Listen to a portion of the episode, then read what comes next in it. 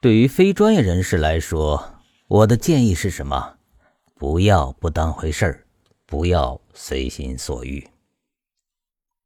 除了演员、歌手、企业高管、老师、律师啊这些人之外，大部分平常人用嗓的目的仅仅是出于日常交流，用嗓的地方呢，也仅仅是限于家里边啊、办公室啊，或者是公共场所。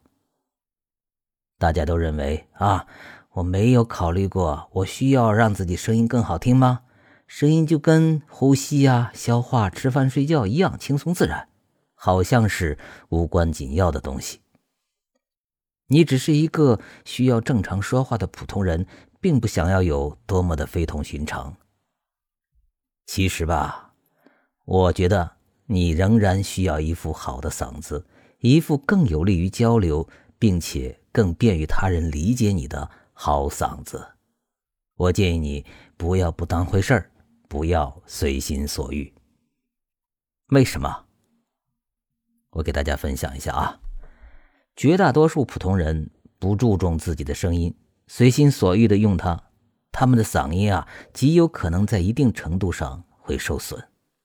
另外，他们没有意识到，就算是声音已经损伤了，还仍然错误的用嗓。以至于会发生更加严重的声音问题，有时候需要服药或者是接受手术。而当他们恢复健康以后呢，不多加注意，又会重蹈覆辙，那么就只能带着沙哑的嗓子再去看医生了。对于相当一部分人来说，已经成了周期性的症状，甚至是无药可救。什么情况下，没有经过训练的普通人会因为滥用或者错误的用嗓而导致嗓音损伤呢？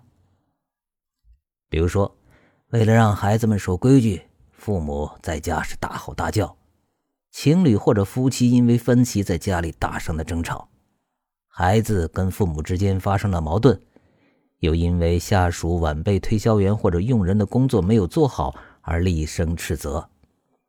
在外面商场或者街上跟人发生了争执，或者是在酒店跟人起了冲突，大声喊叫；又或者因为运动赛事啊或者其他节目欢呼喝彩。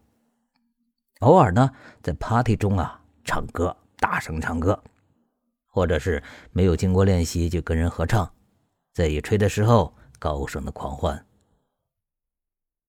很多人呢，嗓音变成沙哑之后。服药几天后，通常会恢复的。可是有的时候，我们会在嗓音受损时还继续讲话，导致没有好转，情况恶化。